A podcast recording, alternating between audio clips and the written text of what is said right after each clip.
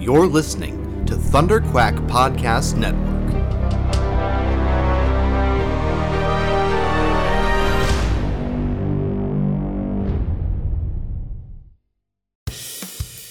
This is the Thunder Quack Podcast, the official podcast of Thunder Quack Podcast Network, where anything can happen. So strap yourselves in and hold on to your butts. It's Thunderquack time! Hello and welcome back to the Thunderquack podcast. I am one of your hosts, Michael Cohen, And I'm your other host, Amanda Conkin. and uh, We're listen, in surround sound. listen to that beautiful, crispy sound. Oh, so good! It's so good. I can see it in the waveform. It's so beautiful. He took I- it. He took a photo earlier. I did. was. he's Uh, like, it'll, it'll be on. It'll have by the time this is posted, it's on my Instagram already. um, yeah, so go check it out. But I, I, we have two microphones now. I Yay. so we've got the actually the the one thing that's missing now I think is probably headphones because if we had Oh. headphones, but then once we have headphones, then I have to figure out how to pipe both of our sound oh yeah. through our into the- headphones to each other. Um, because we would put the headphones, we would plug them into the Oh into yeah, the, no, that wouldn't work. Because yeah. I so I've I figure I'd have to figure you. out how to do that. But for now, um, because what that'll do is we won't feel like we need to sh- to shout. We'll be able to Oh, hear. We'll put headphones on, hear your own voice, but also hear each other. Nice. Um, but yeah, other than that, this is kind of the dream setup. Yeah. I don't have a backrest right now, so I'm kind of sitting up and forward. It is. You're very. Your your yoga posture is yeah, quite good. Yeah, Whereas I, get to I- be lazy and just lean back. but uh but yeah we've got these uh two awesome new microphones in this great setup and uh, and we're recording on separate tracks so i'll be able to master this and and get it nice and produced. The quality is going to be fantastic. It's, the room is coming together too. the room is also Yeah. coming together. It's very close to finished. Um, there's just a few things left for me to do. Uh, yeah no it feels really good. I'm gonna get it all right to the way that i want it and then baby number two is going to be born and i'm not going to get to use it for a few yeah. months Yeah. Yeah. but uh, but that doesn't matter because uh, in October when we come back, we've got the TV set up, I so we'll I'm so actually be able to sit and watch uh, Arrow in here. It'll be it's going to be really good. I'm I'm really excited about uh, about the whole situation. Um, quick shout out to Jason Samuel who uh, who paid for one of these microphones. Woohoo. Um, and uh, we, we just want to say thank you on the podcast proper. We talked about him at length in the uncut Mhm. episode, but um, thank you to Jason for uh, supporting us in that way. Hearing that that like our goal was, oh, we want to get two microphones in here, and then being like, I can help you do that right now. Um, and Which that, is just there's like internet friends that I've Yeah. never met helping make my life better, Yeah. which is just like such a fun and, and cool and unique concept. Yeah, that because because if I went out and I spent the the money on this microphone on one of these microphones that it costs m- my wife would be like, "What are you doing?" right? We've got a kid coming. We have a million things to pay for. Uh, she's got her eye set on like the basically highest end stroller possible. Actually, that's not true. It goes way higher end than what we're getting. But like in terms of like like middle class Vancouver middle and middle class Vancouver, right? It's like the stroller. Um, yeah. Tomorrow morning I go to pick up my new car. Whoa. Yeah, I it's not How an exciting. exciting car to most people, but uh, but Is it I got electric? it. It's a Rav Four hybrid. Ooh. Yeah, so it's another hybrid. Um, Nice. If they had a Rav Four full electric, that's what I would get, but they don't make it. I mean, hybrid electric. is still. I'm driving. It's better, I have yeah. such a POS car. You have a really cool new uh your your new couch thing too, like your little chair that's for the baby in the room. yeah, yeah. I it's gonna go want like a big. I mean, not for baby, but for like reading. Like I just want Yeah. like a big, comfy chair for my house. So Um, I come here and I have so much of Mike's reject furniture at my house It's true. because they. Get, I like- tried to send some home with you tonight. yeah, you did. you said I'm no. not. I'm not taking it. Yeah. I need to stop taking your. Does anybody furniture. does anybody want a Hemnes coffee table from IKEA? I don't need it anymore. Uh, it's the big square one. If you live in Vancouver, I guess. um, I'm not shipping it anywhere. I yeah no I I Okay. Yeah, we're So you've there, said but- yeah, no a couple times, and I just have to say, so I was away last week Yeah. But like it was a, a, a great week for me to be away because it was the actual like planned pause in the podcast, which is great. So it's not like I missed a podcast or anything like that. But I was in France and it was amazing. But it was so so funny that we had talked about on the podcast Canadianisms Yeah. and the I'm just sorry, I'm just gonna scooch by you or whatever it is, or like sorry, I'm just gonna sneak, Sneak past, past you. you, yeah. And I said it at the airport twice Yeah. like in the Vancouver airport t- before I was leaving, and I just I didn't even clock that it's something that just happens all the time. And then I said Yeah. it a couple times while I was overseas too, and it just like was something that was so funny. So I just had to say that because the the like yeah no or all right as being a Canadianism as well, so Yeah. it made me remember that. And I just thought I'd, I would share that with everybody. Did I text you? I think I texted you when I did it. Maybe. Maybe I did because I remember being like, oh my god, I said this twice. I also said gracias way too many times because I just went, my brain went, you're in a different country. You need to switch into the different country language that you know. But And, that's but that's wrong. It was the wrong one. wrong. It was the wrong Yeah. language, and it was really funny. Amanda spends too much time in Mexican resorts. I do. I do. Gracias. Cerveza, por favor. um, cool. Let's jump into an email. Actually. Oh yeah, exciting. yeah. Uh. I don't have emails on my phone. Yeah. uh, subject line: Attack of the Clones. Ooh. Hey, Mike and Amanda, listening to the Attack of the Clones podcast and wanted to share the way that I watch it. Ooh. Once Anakin and Padme go off on their own, I just skip that chapter. so what you get is the Obi Wan story. Keep up the great work. Looking forward to more podcasts. That's from Ron. Nice. Uh, thank you, Ron, for uh, confirming that that is the best way to watch Attack of the Clones. Uh, yeah, I'm pretty sure that there's a good cut there uh, that you put together. You where- just like yeah. yeah. go through. I really okay. So here's my thing. There's lots of different things that I would like to do in my life and different interesting people that I would like to meet. yeah. But like I really want to meet Tobey Maguire for the sole fact. Wait, not Tobey Maguire. Hayden Topher Christensen. Topher Grace. Who- oh yeah, because he's Topher got that- Grace because got he's his cut. got the cut of Star Wars, like the definitive. People are like saying it's like a definitive pre- prequel cut, Yeah. and I like really want to see it. So I want to make friends with Topher Grace, Yeah, so he, that I can watch he basically cut uh, Attack of the Clones and Revenge of the Sith into one movie, right? Yeah, yeah. And there's like, and he uses And made some them stuff from interesting. Phantom Yeah, Menace as yeah. flashbacks. Yeah, and it's like it's supposed to be like a really good Yeah. Way to tell. Like I don't know, I've heard Yeah. just amazing I- things about it. I, I we didn't talk about this on the Attack of the Clones one. We kind of talked around it, but I never actually said it. But I, in my mind, I've got the cut for Attack of the Clones, like what I talk about. But what my goal would be with the Anakin Padme story is basically you get them cut down a little bit of the weird creepiness. Uh, a lot of like sort of like the anakin obi-wan talking back and forth about her while she's in the other room is a little bit weird. You kind of cut that stuff down a little bit trim it to just to move the movie along a bit faster. But you do need to keep all of that stuff up until anakin kisses padme right? And and she rejects him outright and i think the thing that ruins that is that then you get all of these weird like are they romantically involved are they not scenes in the middle of it that are just so awkward and weird with like rolling in the grass the weird sexy dinner the floating fruit dinner the floating fruit dinner is so weird. It's, not even so sexy. weird. It's a weird dinner. well no there's a, They're there, sitting there, those are two different scenes because there's also the sexy one where they're sitting by the fire Oh, that one. Oh yeah, Yeah. yeah. Okay, yeah. There's um and it's it's all just it's all just kind of weird and awkward and feels really like sort of shoved in there.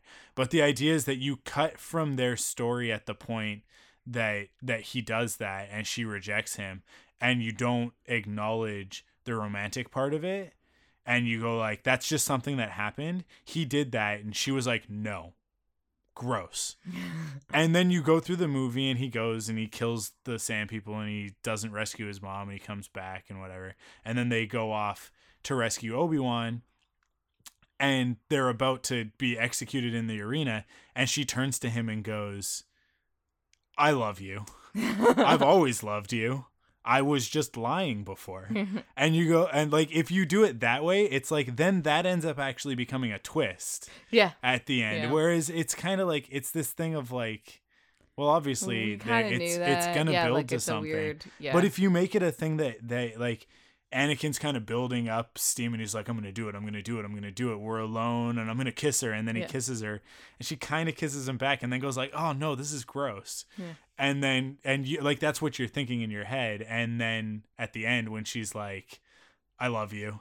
You're like, wait, what? Mhm. And then you realize, like, oh, they have a really weird dysfunctional relationship which like, then leans into- yeah. lends itself to Revenge of the Sith, where uh, there's the conversation they have where she's like, "Oh, so you just you you're just blinded by love," and he's like, "That's not what I said." And it's like, "No, but it's true."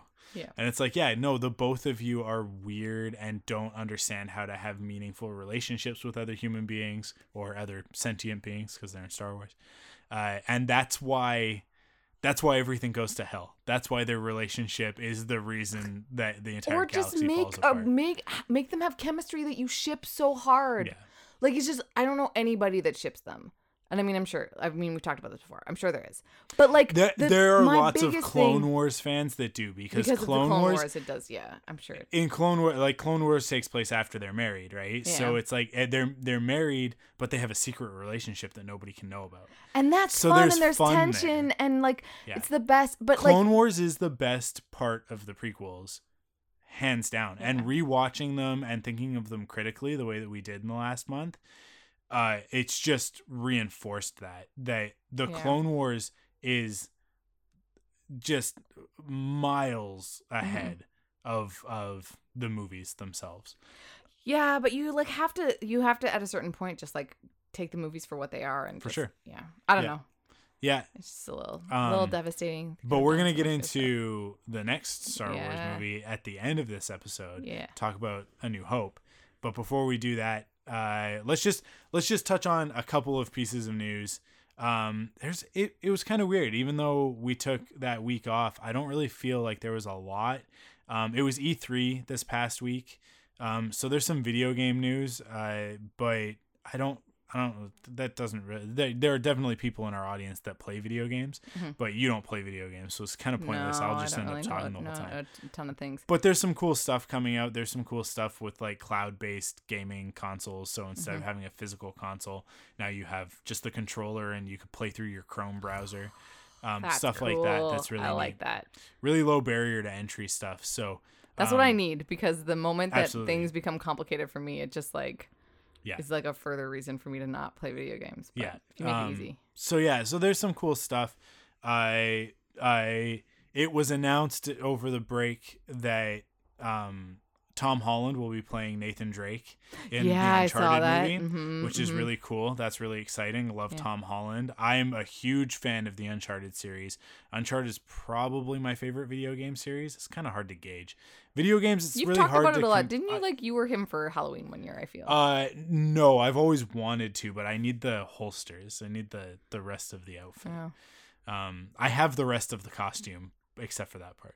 okay. I but uh, yeah, no, I I I love that character. Uh, made famous by uh, Nolan North, um, the voice of Nolan North, and then the digital character avatar. I don't know of- who Nolan North is. He's a voice actor, and Okay. he's you do know who Nolan North is. You just Oh. actually did you watch Pretty Little Liars? no.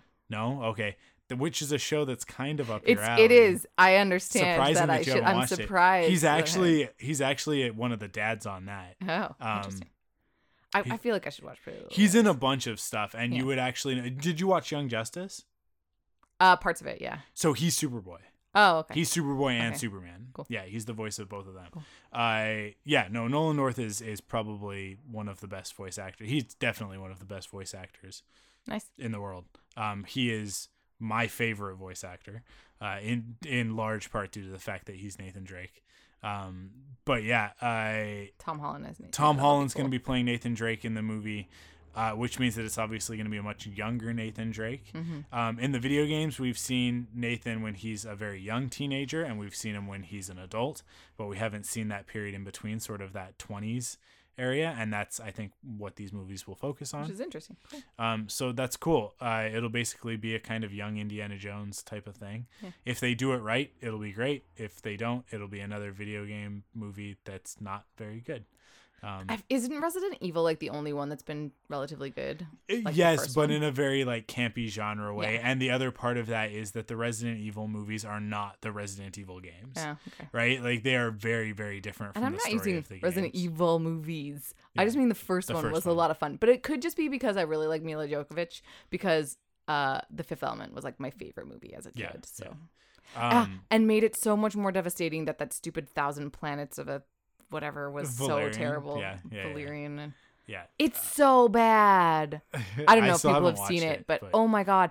But it's beautiful. It's a Yeah. beautiful disaster in the same way that Jupiter Ascending is such a Yeah. beautiful movie. Like the the effects budget, like they just didn't skimp. But it's like you those can't like the you dragon, put- the dragon alien like guy I don't know. in you Jupiter just Ascending can't. is so the good. more VFX you put on a piece Yeah. of garbage, the weirder it becomes because you're like you spent so much Yeah. time on this, the f- but it just doesn't work for the the phrase is that you can't shine a turd. Well, yes, Yeah. I mean that's. Uh, But you, but you got so close because Yeah. the thing is with Valerian and the City of a Thousand Planets or whatever it is, it's almost worth watching for the VFX alone because it is quite beautiful and the basic concept is fine. It's just that like, speaking of, it's like worse than Amidala and uh, and Anakin, Anakin, in terms of the chemistry between the two of them. Like yeah. it's atrocious. well, when you take two actors who are very well known for being sort of like Aloof and aloof like and, yeah, yeah, And- standoffish. yeah, and put them It's- together. Yeah, it's like, like, well, maybe it'll work if we put them together. Nope, it doesn't work. No. That doesn't work.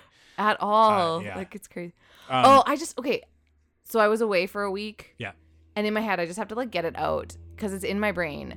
But I read two novels over the break while I was like away. Actually, I read a couple, but but the it's um the I think I've talked about it before. The series by Marissa Meyer, which was like the Cinderella and like Rapunzel and all that stuff, but like like as cyborgs and like in this in space and like sci-fi okay. versions of these. Oh my gosh, it's Yeah. such a great YA series. I love it. So it finished a while ago, and then she came up with this new series called Renegades that I hadn't read.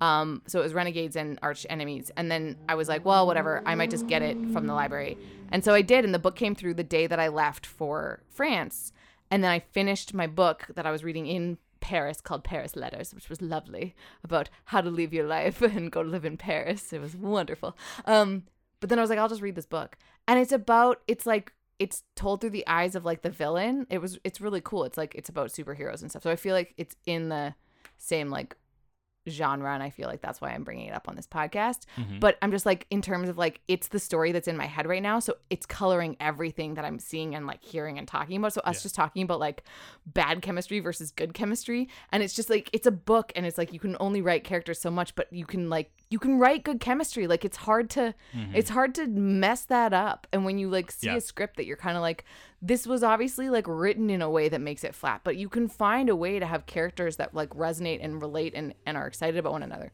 But anyways, it's a pretty cool concept for a book. It's a, um, but yeah, it's about basically it's like the the here the heroine of the book is actually the niece of the of the villain, Yeah. and it's like a cool like she infiltrates the heroes and of course falls in love with the the son of the Superman or whatever. Of course. But it's like the best. I'll But take your word for it. I just don't understand how after two. Let me know when they it. adapt it into a show. I will because I'm like surely someone is Yeah. gonna do it soon. So. Um, yeah. but anyways, the only reason I had to say that out loud is because it's in my head. So every time we're talking about stuff, I'm thinking Yeah. about that because in the way that really good stories stick with you for a while. So Um, well, speaking of good stories with bad chemistry, sometimes uh, it was announced. What was it yesterday? I think that uh, in 2020 we're gonna get a prequel novel to The Hunger Games. Ugh, Did who you hear about this? Who asked for that? everybody, everybody. No, that's exactly no, it. I didn't hear. Hunger. Games is gone from the public consciousness, Yeah. right? Like it's like it's done. Yeah. Uh, and uh, and obviously Made Jennifer Suzanne Collins famous. is recognizing that reality because her pocketbook is probably starting to to uh, empty out, and uh, and so she's decided that she's gonna write a, a prequel novel that takes place. I think it's sixty years before the Hunger Yeah. Games. Um, now here's the thing. There's a lot of world building questions that we have had in the past about Hunger Games. yeah, that's We've fair. talked about a lot on Quiver. For example, what happens above the 49th parallel? yeah, yeah, yeah. Where's Canada, man? Yeah, because you look at the map uh, of Panem, and it just stops where Canada starts, and uh, and and we've always posited that like Canada's fine. Yeah, we just we're just chilling. Whatever happened in the states happened in the states, and it's just like all gone to crap. But that like Canada is like there's like a big wall, Yeah. and it's like well they built their wall, I guess. We'll just keep keep living I- up here. Yep. There's nothing we can do about it. They Yep. they built a big wall. Yep. We we can't, we can't get in. Let's just there. start trading with Europe more and the Pacific North, like the Pacific Rim. Like Yeah. we'll we'll figure it out. Yeah, so it's like the rest of the world is mostly okay. It's just uh, Panem that has decided that sacrificing children is the way to uh, to maintain peace.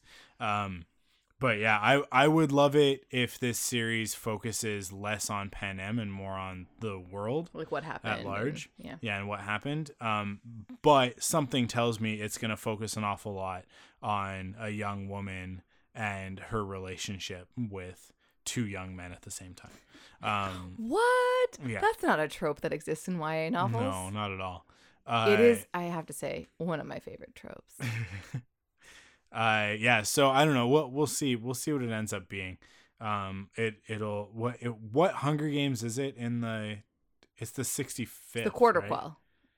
So it's the 75th, I thought. The seventy fifth. yeah. So if it's sixty years before, there's there've It's been been 15 years. Fifteen years of Yeah. of Hunger Games. Yeah. So, uh, It'll the probably be a 15 year old girl. the one bright spot Mhm. in in this concept is that um, unlike the last book, there will actually be Hunger Games in this Hunger Games story. Yes. Um, and that's kind of, I mean, like as much as we're making fun of it, like, oh, America goes to hell and sacrifices teenagers, that's what we want to see from that series. And in the third book, uh, especially in the film adaptations of The it, film adaptation, they didn't get across the idea that it is a Hunger Game. yeah, the yeah, Like, the the the- last the, the, like- last chapter, Yeah. like the last third of the book is a is a Hunger Hunger Game. Yeah. Yeah. Uh yeah, so uh hopefully hopefully we'll we'll get a little bit more focused on that and we'll it'll do the same thing that the first two books did, which is introduce us to a cast of characters, make us fall in love with the good guys and the bad guys, Yeah. and then see how that plays out and how they come together or don't Yeah. right and uh, and and which small child will die that we'll all be really sad about Yeah. Um yeah it's actually it's actually really easy to manipulate an audience in Yeah. a story like that because you just go like oh look at this cute little girl who's Yeah. good at climbing things yeah i'm gonna kill her Can I just say that actress, the one that played Rue, yeah has been in like three blockbuster movies over the last year that all did terribly. And Oh, really? it really sucks because she does such a good job and the the the adaptations that she's in are so good. But I don't think they've been getting the like getting off the ground in the way that they were supposed to. Yeah. Like one of them is a dystopian series by Ale- Alexa Alexandra Bracken, and I can't for the life of me I can remember the author's name, but I can't remember what the series is called. But it's basically just about these like kids that are like colored like they um they like are orange or green or like blue based on the level of their threat because the kids basically it turns out spoiler alert that by drinking like contaminated water all the kids in america have been given superpowers basically Okay. and then they kill all the really like powerful kids and then they just enslave the rest so it's Yeah. this really interesting sort of weird novel concept but she's she's the lead in that adaptation it's a four book adaptation it got the one movie darkest minds that's what it's called okay the Darkest Minds. There was a movie that came out about it. Like I was, I was like the target demographic for that, and I didn't realize there was a movie out for it until it was already out. The Sun is also a star is another YA movie that she just came out with, Yeah. which is a beautiful book. It's just I can't wait to watch the movie, but again, I don't think it did that well because I haven't heard that much about it. oh But that's I'm the one also with the- the guy from riverdale right I think so, yeah, because it's basically it's about a Korean American and uh, a Jamaican immigrant, uh, or I guess she's getting like her family She- is her getting, getting deported, deported, yeah. and it's what's the day that they spend together, um, and it's just it's a beautiful book, and I really want to see the movie, Yeah. but again, I don't know if it did that well. And then the third thing is uh is Thug um the Hate You Give.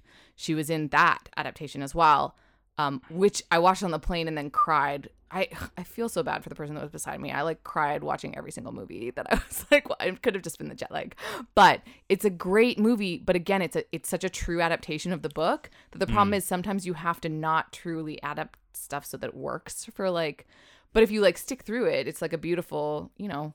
But I just that actress like had all these opportunities to become like great, and I I don't know her name, and that's the thing with like people that are given opportunities. But anyways, Yeah. But Little Rue, if you want to see Little Rue in different things, those are three movies that came out over the like the last like so they're available. like, the Sun is also a star. It the trailer came out and it was like, oh, is this a Netflix movie? Oh, this is a theatrical release. yeah No one's gonna see this in the theater. yeah Because uh, I Crystal and I watched uh, uh, Always Be My Maybe oh yeah nice uh, on the weekend, and uh, spoiler alert for that one, it's fantastic. yeah It's a great rom com, Right? like So fun. perfect, So like fun. a like a, a, a, a an absolutely perfectly executed. Netflix nails the rom coms, man. Um, yeah, and and what's even better about it is that it's it's an Asian American cast. Mm-hmm. Uh, uh, at least the the two leads are Asian American, and then it's there's a lot of uh, not white people Yeah, it's great. in it. Um, it's really cool because it actually looks like reality. Um, and uh, but on top of that, it's also very funny people Mm-hmm. with great chemistry, doing a really great job. Um, and uh, and we should definitely do a, Yeah. a Thunderquack reviewed for right. it. Um, but yeah, it's it's like the sun is also a star. Looks like a very saccharine. Uh, it would do really well on uh, Netflix. Yeah. yeah, but like it's it- like but yeah. it, it's it's like I'm not gonna pay the fifteen dollars to go to the movie theater to see a movie like that when I can watch. But it could be be that like the demographic I think they were trying to get are the like teens that would have gone to the movies, but I don't Yeah. think they did the proper marketing campaign for something like that. And so it's just like it really sucks because I want stuff like that to do really well, don't. and I want. I don't be think able to that those people. teens exist anymore. Yeah. I don't fair. like. I They'll don't think like, that that stuff. demographic is Yeah. a thing Yeah. at this point. I mean, when I when I talk to teenagers these days, Mm-hmm. they they they tend to be watching things online. Um, and and here's the other thing: you put a movie in the theater, they're not gonna go to the theater. They're gonna gonna- pirate it. Yeah, because they know how to, and they don't necessarily have the moral compass. And I mean, like there are a lot of adults who are also pirating a No, lot of uh, stuff. yes. but they but teenagers certainly don't have the moral compass. And they also don't have it's a it's a lack of opportunity thing Yeah. right? They don't have the disposable income to spend $15 on a movie. Yeah. they've either got to work and then they don't have time because they also have school or they have to get their money from their parents and you know so i think like you're really limiting your audience if that's who you're going for. But I, Yeah. it's a, yeah it, it just felt weird. It just felt off. It felt kind of tone deaf to today's distribution To model right? Okay, so this is a perfect segue to the fact that I was away for a week at Yeah. this animation it's festival. never a perfect talked- segue if you say perfect segue. You know what? How many times have we talked about this? Yeah. Don't point out. Whatever. Whatever. Fine, you ruined it. I don't even want to talk about it now. no it's a perfect it's segue fine. to the animation festival you were at because the the panels that I was the most interested in are stuff again using the word innovation that I don't think they really understand what innovation is. But I'm always interested because I'm uh, one day I I believe that I will get to go to a panel where they actually use the word innovation correctly. But basically, it was how to get audiences into movie theaters. And can I just say that when I go into a thing and they say, uh, "Don't worry, Netflix will never kill theaters," I'm like, wait why are you sitting on this panel? Because like everybody's like afraid they're like what are you like what are you gonna do now that netflix is around? And it's like well you have to adapt to it. You can't just like sit there with blinders on being like well like nothing's killed the theater so far. And i mean the problem with that is that like as a theater major from university i agree with that a little bit like theater's been around for 2000 years and we find ways to tell stories in communal ways and and having live audiences experiences Mhm. and I believe that that is has longevity, and I think that there's something to that.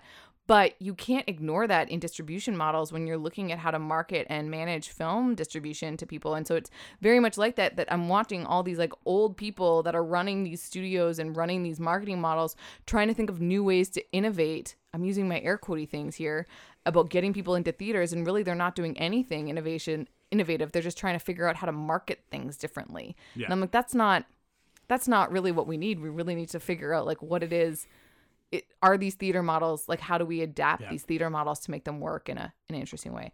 But I say that, and then this idea of going into a theater. I'm not a mo like I don't I didn't get into animation because I'm one of those kids that grew up and was like I always wanted to do animation. Animation is my heart and soul and I just love everything animated. I got into it because I went into like storytelling in different mediums and Yeah. was a producer and got a job in animation and now I'm in animation. But I was there with people that love animation and that's their passion and that always had been since they were a little kid they wanted to make animation. So going and watching movies with people that just have a reverence for the art form is just so amazing.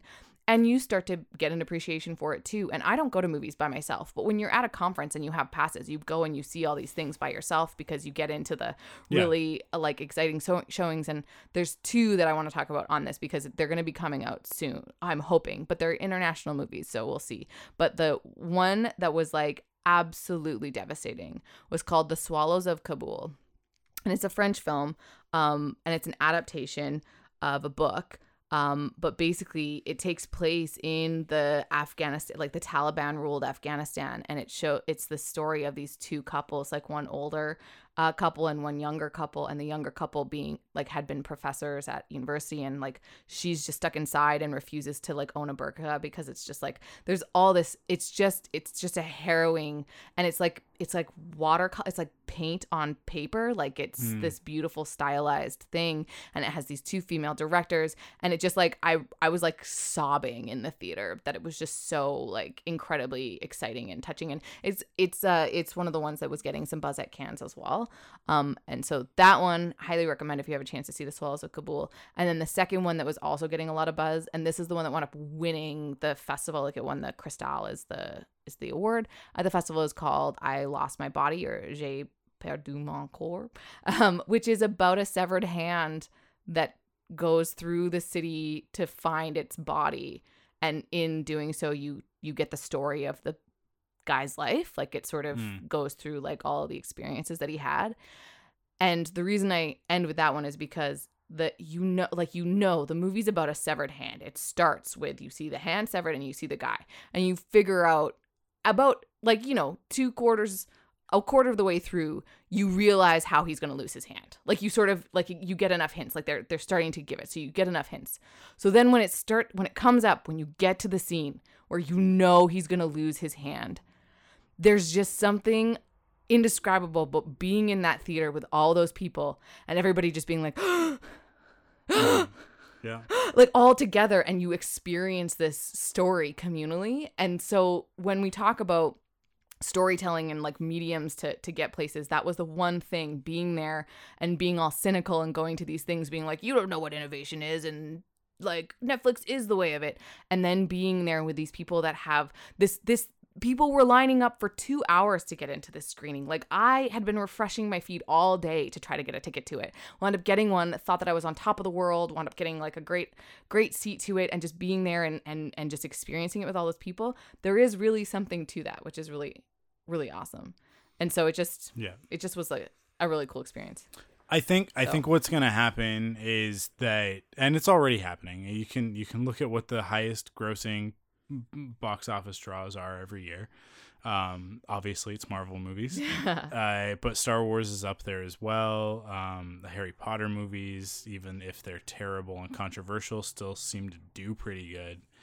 Um, it's spectacle and it's uh, big budget and it's Mhm. movie stars that pull people out of their uh, Netflix, Amazon Prime, YouTube streaming cocoon yeah to go out into the world and and enjoy something uh, as a as a community.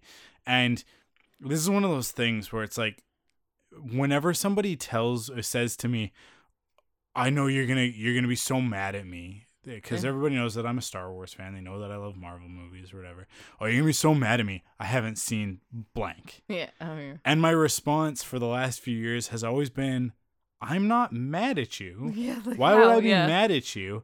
I feel sorry for you because these movies are an incredible experience. Um, and if you go into a movie theater with the express intent of not having a good time, that's your problem. Yeah. That has nothing to do with me. So one of the things is that w- one of the people that I that I've been seeing Marvel and Star Wars movies with a, a good friend of mine, Jeff, over the last couple of years I've noticed that as I've grown more positive about these movies, he seems to be going in the other direction where he's kind of getting a little bit cantankerous and a little yeah. bit. And it's this funny thing that happens as as we get older. And he's a couple years older than me as well, so he's kind of he's kind of a few years ahead in in this development. Um, but you start looking at the way things are done now and getting grumbly and um, upset about it, and I, I, it's not as much fun going to the movies with them anymore. Right. And and it's it's such a bummer because we used to have these great experiences where we'd walk out of the theater and be like, "Oh man, I love that. I love this part. Oh, what did you like? I like this part. Oh, that was cool. It was great. What do you think's gonna happen in this?" And the the post credit scene, it's implying this. And do you know anything about this character? And sort of sharing that experience. And now the last couple times we've gone together, which actually hasn't been that much lately, come out of the movie and it's like, so what did you think? So, uh, it was okay, I guess. Right. And then the conversation is over. Yeah.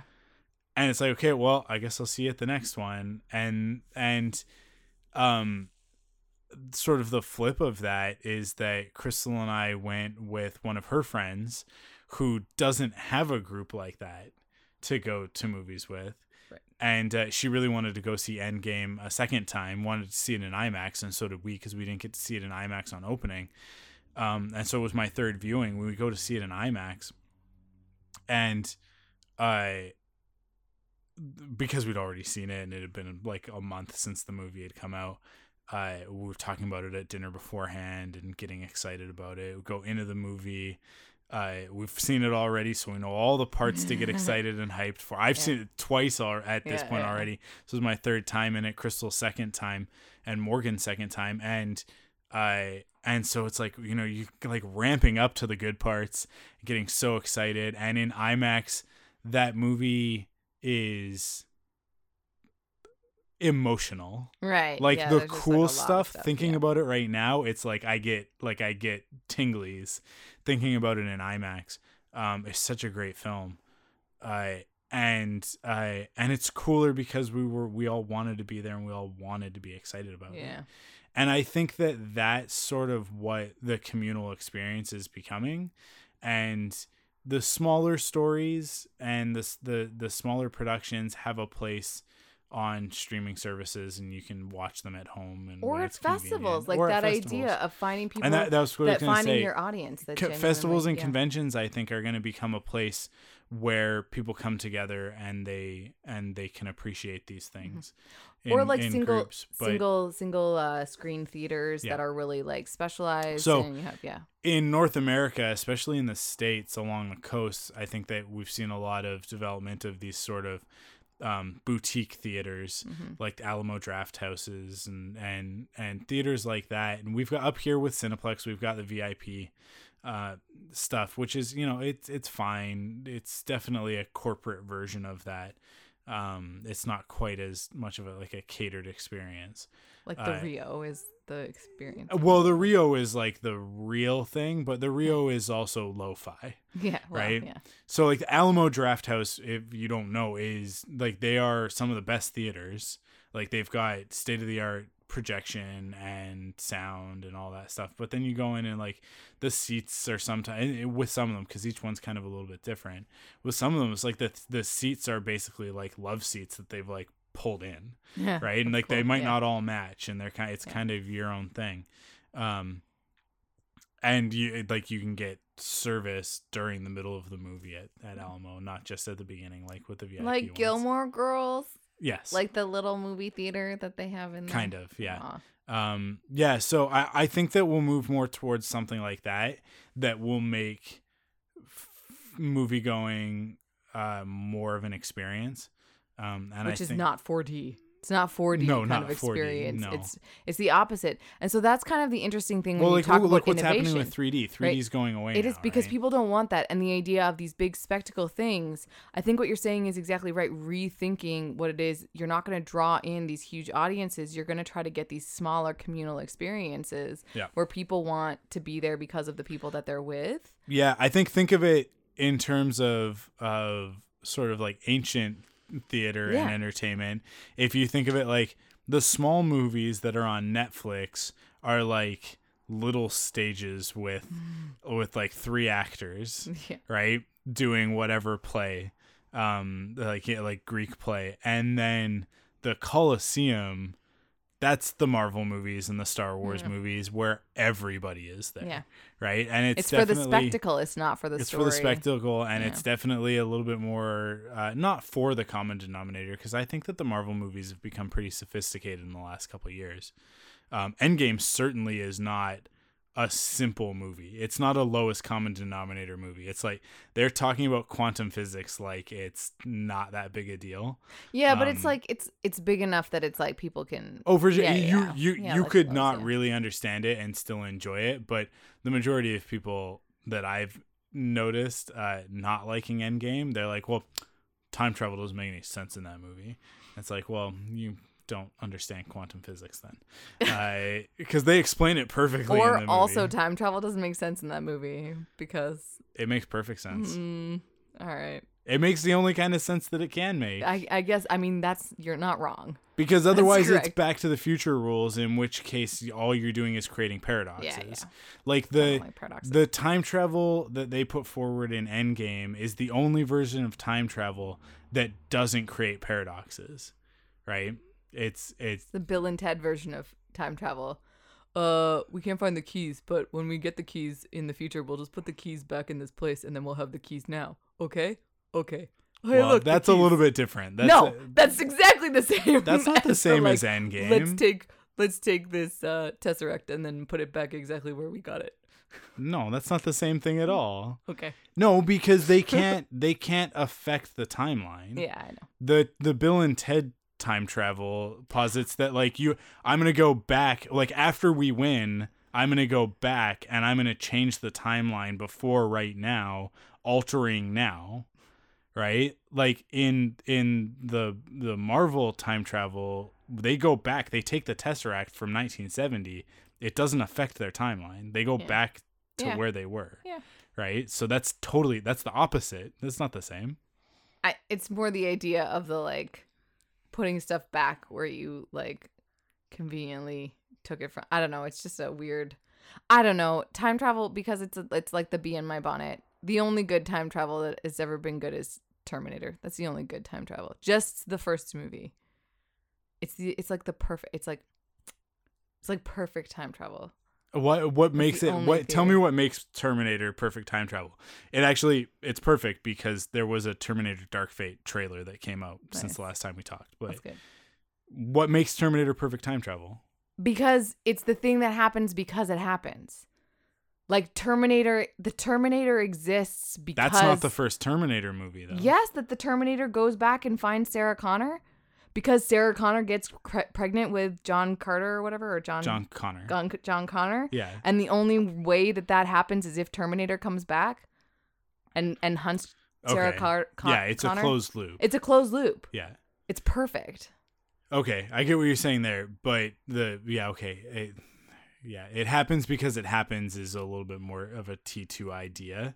I guess like they so, talk about it more. yeah, they don't they- talk about the time travel very much at yeah all. because the but t2 starts to make it a little bit more complicated but so that but that's just why i like t1 is because it's a Yeah. thing that was always supposed to happen and that's the biggest thing for time travel for me is that the only kind of good time travel is the kind that always was supposed to happen Yeah. so it, it happens because it happened that's the like that's the, Can the I logic can I break Terminator for you? i mean whatever So one of the prevailing fan theories is that John Connor is a it's a title, right? yeah That yeah i there- mean they- yeah. That there was never actually a John Connor in the first place, but the story became so big in order to unite humanity to fight the machines, and then the machines not understanding metaphor Oh, because they're machines right. took it literally and went, well, if John Connor is the leader of the resistance now and he is around this age, that means that if we go back to this time period and we find Yeah, John, Connor, yeah. in this area,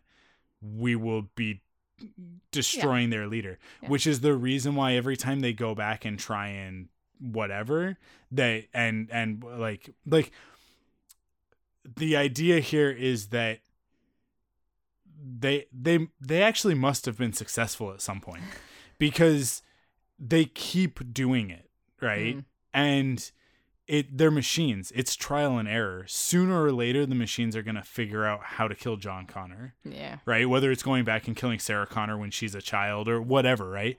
Like they're gonna figure it out. But the reason why it never works is because they never killed John Connor because John Connor was never John Connor to begin with. Yeah. He's somebody else. That's just a least interesting way of viewing Terminator. But ex- but, It but it's, doesn't break I don't me. I don't think it is the least interesting because the thing is that like that means that that John Connor, the actual one from the future, let's say the Christian Bale one for the, this argument, although that movie is terrible. but let's say the Christian Bale John Connor from Terminator Salvation, he is actually Bill McCormick. right. Yeah. Right? Yeah. But he tells everybody that he's John Connor because the robots have time travel. Yeah. and the only defense against robots with time travel is to lie. is to murder a bunch of children Yeah, named John Connor yeah, yeah. by telling the robots that that's your name. so they'll never know that he's Bill McCormick, so they'll never go back and kill Bill McCormick yeah. or Bill McCormick's mom and dad and grandparents because like at a certain point the robots go like well, if we go back to 1812 and we do this, Yeah. Yeah. then none of this happened, Yes, right? Like yeah. it's yeah, it, it, but it I mean like it all it's all kind of dumb because uh, except for the first movie like you say cuz if it's not a closed loop then It doesn't- it's a just break the paradox whole thing. because Yeah, you go back like breaks. Thing and that's breaks. why that's why I also like Endgame because Endgame it's not a closed loop. It just implies that the Back to the Future method of if you change the past, you'll cease to exist. That's impossible, right? because you exist because you went yeah, back. you exist because you went back, and it's like the past is now Yeah. your present, so Yeah. you can't cease to exist. You're there, Yeah. right? Um, but the thing about the the MCU version is that it also implies that each individual human being has a timeline. Every every living thing has a timeline because, if, in fact, not even every living thing, every atom has its own timeline, which that's now we're getting into kind of Grant Morrison territory, and I'll, I'll leave it to him. If you've ever heard Grant Morrison talk about time travel theory, like he has some crazy ideas. So one of the things he says is that is that human beings think of ourselves as this, mm-hmm. like this construct, the physical flesh construct, but that's because we think of ourselves in 3D because that's how we perceive. But if you Oh, yeah. perceived 4D, we're actually like these giant snake like things Interesting. because if you think of yourself as a 4D model, you're yourself here now, but also when you get up and go to the washroom and then come back and then go get something to eat. And so you're actually this like this this like game of snake, Yeah. right that just kind of like moves Follows around. itself. Yeah. Yeah. So it's it like he talks about that sort of idea and it's like in that idea every person is their own timeline and whatever. of all the it's, m- it's like, kind of crazy. I have certain movie moments that have Yeah. like stuck with me forever and just the way I watched Interstellar was like after I was like it was my first commercial gig ever. So I was working 16 hour days and I Mm-hmm. Had one day off in the middle of this like 14 day run. And I got home and I was so exhausted and I ordered two whole pizzas and chicken to myself and set up a little nest in my it was amazing.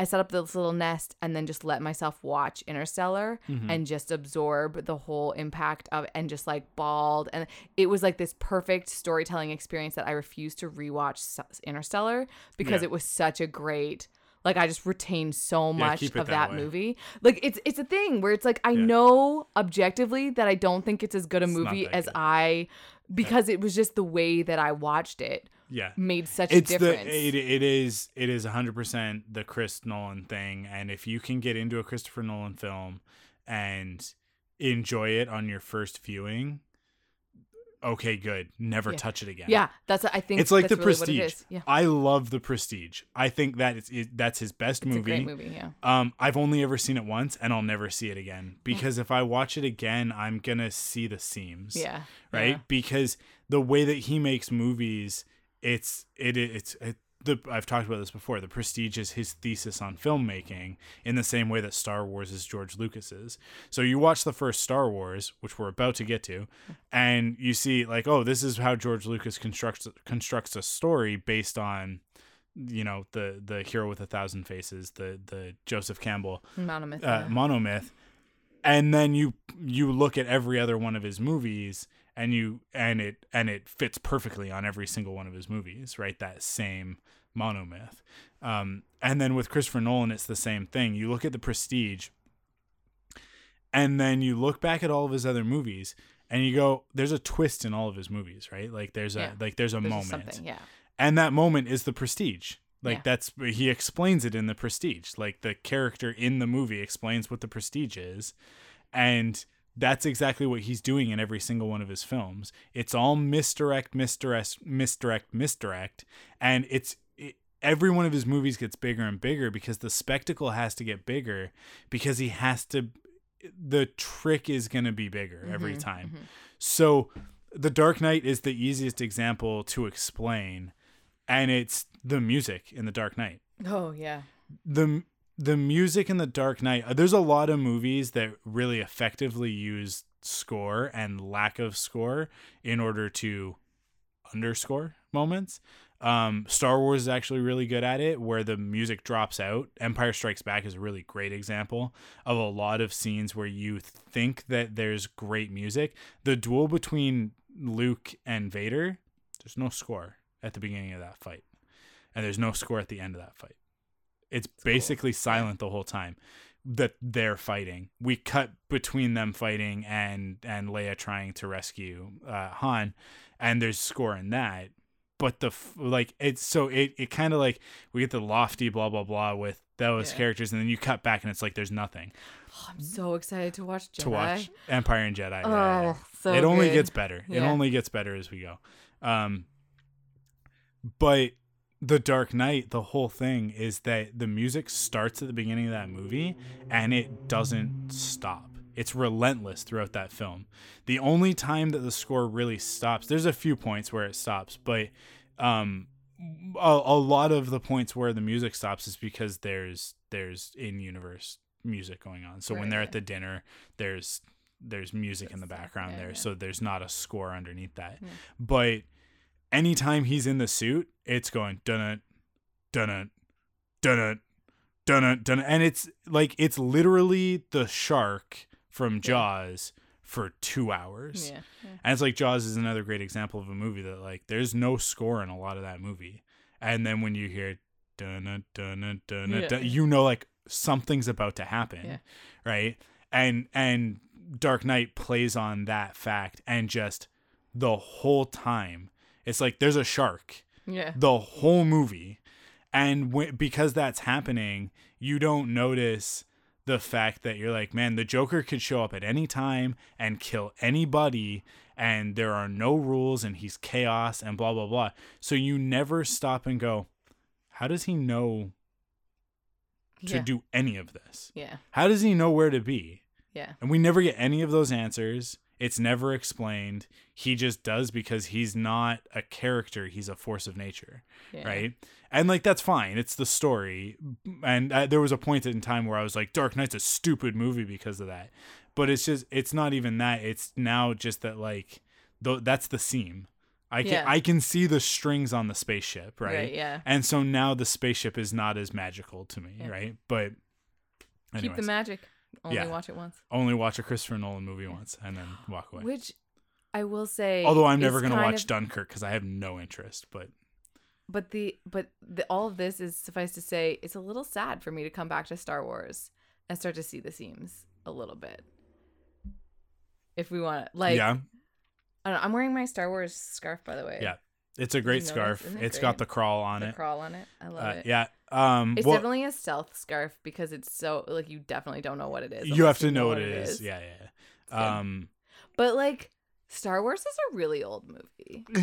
yeah. And here's the problem. it's a very slow paced film. I watched the Blu-rays, so there's also Jabba in it, Yeah. which is just why. Also, even if you're gonna have that scene in it, why keep the moment where he goes, "You're such a great human being"? Why not just cut it as he's walking away? What is the point of keeping that line in? It's a funny line. Oh, it's stupid. Ja- he's Jabba. You're a wonderful human being. He's not a human being. He's a disgusting slug monster. Wow, whatever. He's being Han Solo's being a jerk. Anyways. He Jabba was just like, if you don't do what I say, I'm gonna kill you. I could kill you right now. All there's I've got like 15 guys. Boba Fett's here. We're not even gonna draw attention to the fact that Boba Fett's here, mostly because he wasn't a character yet. But Yeah. it was just another background character. Yeah. But uh, yeah, Boba Fett's here, and like along with all of these other guys, and Greedo, who you just killed, is standing right there. um there, that that scene should be recut out of the movie um it's yeah the special editions are a difficult thing uh, what i'll say is a new hope suffers the most from the special edition um there's a lot of stuff in there that distracts from the Yeah. movie yeah. uh when we get into empire and jedi in empire you won't even notice what the special edition. Is. Yeah, you don't. You don't. I I definitely understand So that. Yeah, yeah, the main things in Empire are the Wampa.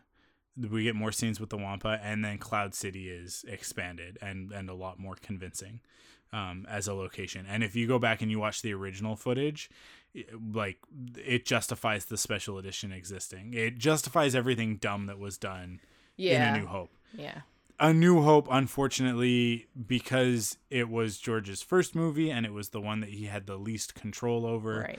in not in terms of I mean like he had a lot of creative control over all three, but it's the one that he had the least ability to to realize his vision. Yeah. Right. So it's the one that he goes back and he messes with the most. Yeah. And I don't want to say messes with. I want to use a different word that I'm not going to use on the podcast. Um, and I really do think that he messes up a lot of his own pacing.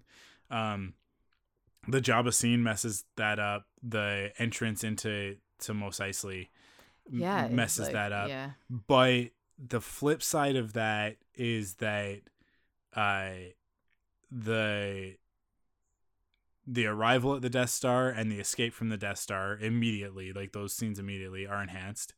Actually, blasting out of Mos Eisley is enhanced. That is much better than it is in the original film. Oh yeah. Um, and the final battle is it's night and day. Hmm. Uh, I love and appreciate the original special effects that were done for the Death Star battle, but they you want to talk about slow and dated.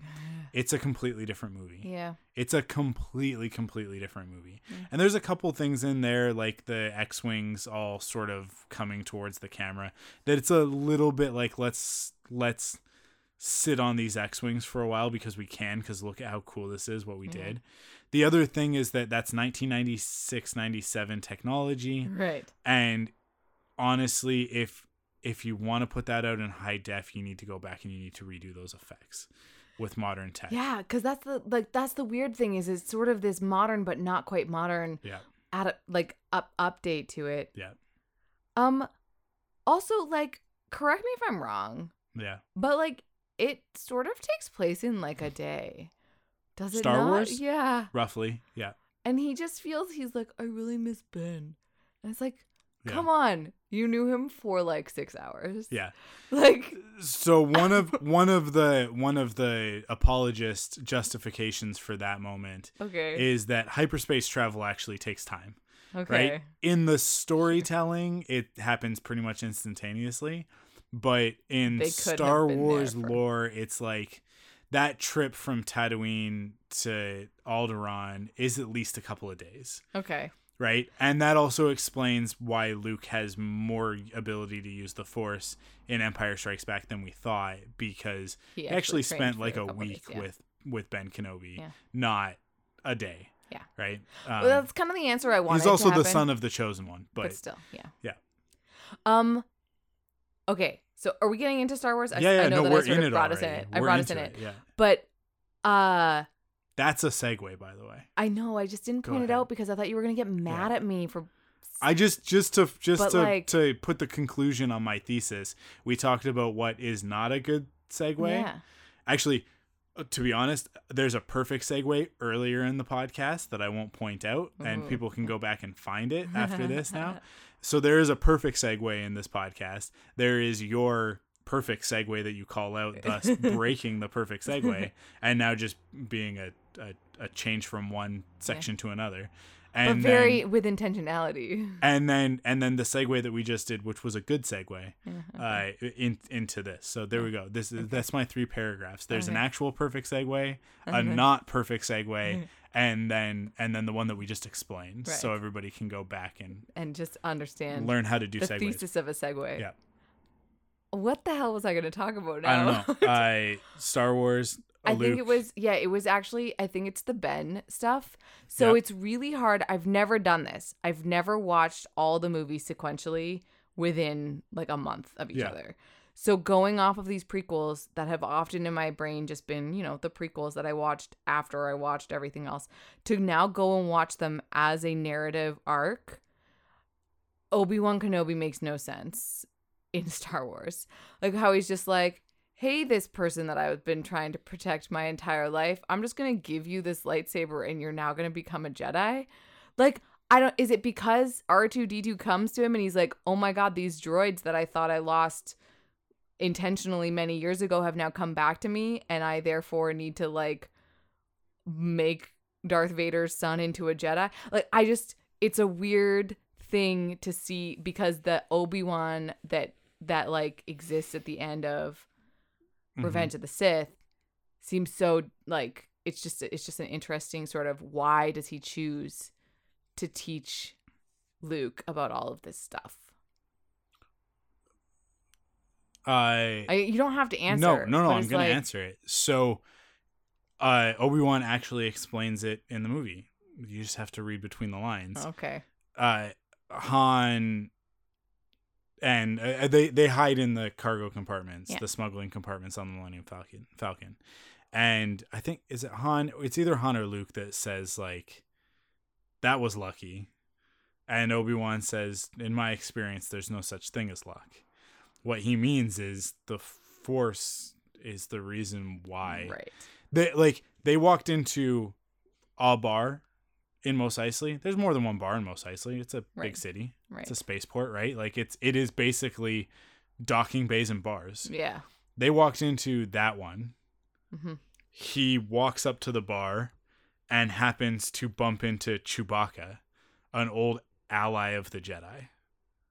One Oh, of the yeah. one of the individuals responsible for saving Yoda and getting him off of Kashyyyk in order that so that he survives the Jedi purge. You don't think that they had a conversation about that? Like Chewie's not an idiot. Chew- so this is the other thing is you got to look at the perspective of Chewbacca and Han Solo, okay? Chewbacca everybody goes, "Oh, Chewie's the dog." Han's the Han's the human. No, it's not. No. It's the other way around. Chewie's like 400 years old, like 200 years Yeah, old, right? yeah. Wookiees live to be 400. Han dies in The Force Awakens. Spoiler alert, we're not there yet, but he dies in The Force Awakens. Chewie's like beat up about it, but he's not like gnashing of teeth and tearing of sackcloth upset. He's like, you can't. His own son just killed him? I'm gonna shoot him in the side. Like he doesn't. He's not like enraged or like like like. He goes and he gets the Falcon and he saves Rey and Finn, right? And they fly off, and he doesn't even hug Leia because he's like, whatever. This is all sort of justification, but um, but it's like like Han is like Chewie's third dog. is like this one lived a long time, especially considering how much garbage it keeps eating, right? like people who have dogs, who have had dogs, understand that like you, you do your best to keep these things from killing themselves on a regular basis, and that is Han Solo to Chewbacca. He's like, every time I turn around, you're stealing money from another guy with a gun. Yeah. Stop it. You had a good thing. You could have just been actually- a racer. Right? So My favorite, oh, I know we're not there yet, but because Yeah. I did just watch The Force Awakens, is the best moment between Han and Chewie. Yeah. Is when he goes, Yes, I did every time. and it's just like, like you just, Chewie has the best, like, because of. Chewie Han's has all of the best lines in. Star. He Chewie and R two have the best lines in Star Wars. We just don't know what they're saying. I know. Um, yeah, for sure. I no, but so from my reading of Star Wars as a saga, Chewbacca's at the bar. Mhm. Obi Wan walks into a bar, looks over, sees a Wookiee at the bar, and goes, "There's a Wookiee in this bar." Wookiees are a lot of things as a culture, right? And he knows that because he's Obi Wan Kenobi. He's been around the galaxy a couple of times. He also knows Wookiee, no friend of the Empire. Mhm, mhm. I'll be fine. Right. This this guy, if if if I talk to him and I can trust him, very few Wookiees are untrustworthy, Yeah. and very few Wookiees would sell us out to the Empire because the Empire enslaves Wookiees, right? Mm-hmm. So, like, he makes a calculated decision to go over and talk to this Wookiee. This Wookiee, being a very smart, very well traveled Wookiee who's dealt with Jedi in the past, would look at Obi Wan Kenobi and go, Those aren't common robes as much as you want to act like they're common robes. Chewbacca, again, being smart, would see a laser sword on his Yeah. waist and go, like, You're a Jedi. Mhm. And, like, and Chewie's not going to take anybody over to Han to Right, introduce that's them fair, yeah. right? They strike up a conversation, they do their thing, and then Luke gets himself into trouble, and Obi Wan whips out the lightsaber, and at that point, Chewie's like, "Yep, that's a Jedi. We're gonna help these guys, right?" And takes him over to Han. None of that is a coincidence, Hmm. right? Obi Wan was listening to the Force, following its guidance. Luke coming to him at that moment, at the right time. Uh, this convergence of things. I mean, for Luke to come to him and then be like, "This droid says he has a message for you," it's like that is ridiculous. I've never owned a droid, being meaning that he's a Jedi. He doesn't own anything. It's like this droid says he Okay, belongs. that to is you. a blatant. Yeah. Okay. Well, no, he's like, I yeah. don't remember ever owning a droid, and he never owned R two anyways. Yeah, it was never his so. droid. Yeah. He never owned a droid. The Jedi Temple, like the Jedi organization, owned droids. He never owned anything. Yeah. Um, But it is. I to guess, then to then look and and like this projection comes out of it, and it's Leia, and it's like I am one of three people in the galaxy that knows that that woman is that man's sister. Right. and somehow this droid that is their father's droid along with the one that he built Right. showed up on my door not on my doorstep he But, was like, out looking yeah, for them but yeah. like have showed up at this moment with the kid and a message from his sister? That's not a coincidence. That's the force. Now is the time. Luke is the chosen one now we can restore balance to the force right and Yeah. that's when he turns like it's it's at that point that he turns and goes well you're gonna have to learn the ways of the force if you're gonna come with me to alderaan he Right. doesn't say it as like do you want it like it's exactly the same as harry potter right it's like hagrid turns and he goes you're a wizard harry yeah. right Yeah, it's not this yeah. isn't a choice like Yeah. and i think that when we get to the last jedi if you sort of take this reading of it luke in the last jedi is very much going i do have a choice the Hmm. choice is to not care about anyone or anything and to shut myself off from the force because up until that point he's been told since the moment that he met obi-wan kenobi you have to save the galaxy Right. no one else can do it Right. it's you and every step of the way it gets the burden gets heavier and heavier and bigger and bigger and at a certain point his sister and his best friend come to him and say there's something wrong with our son. It has to do with the force. We can't deal with it. You have to fix this. And he can't fix it. And because he can't fix it and because of what he ends up ultimately doing igniting the lightsaber he goes i give up. Yeah.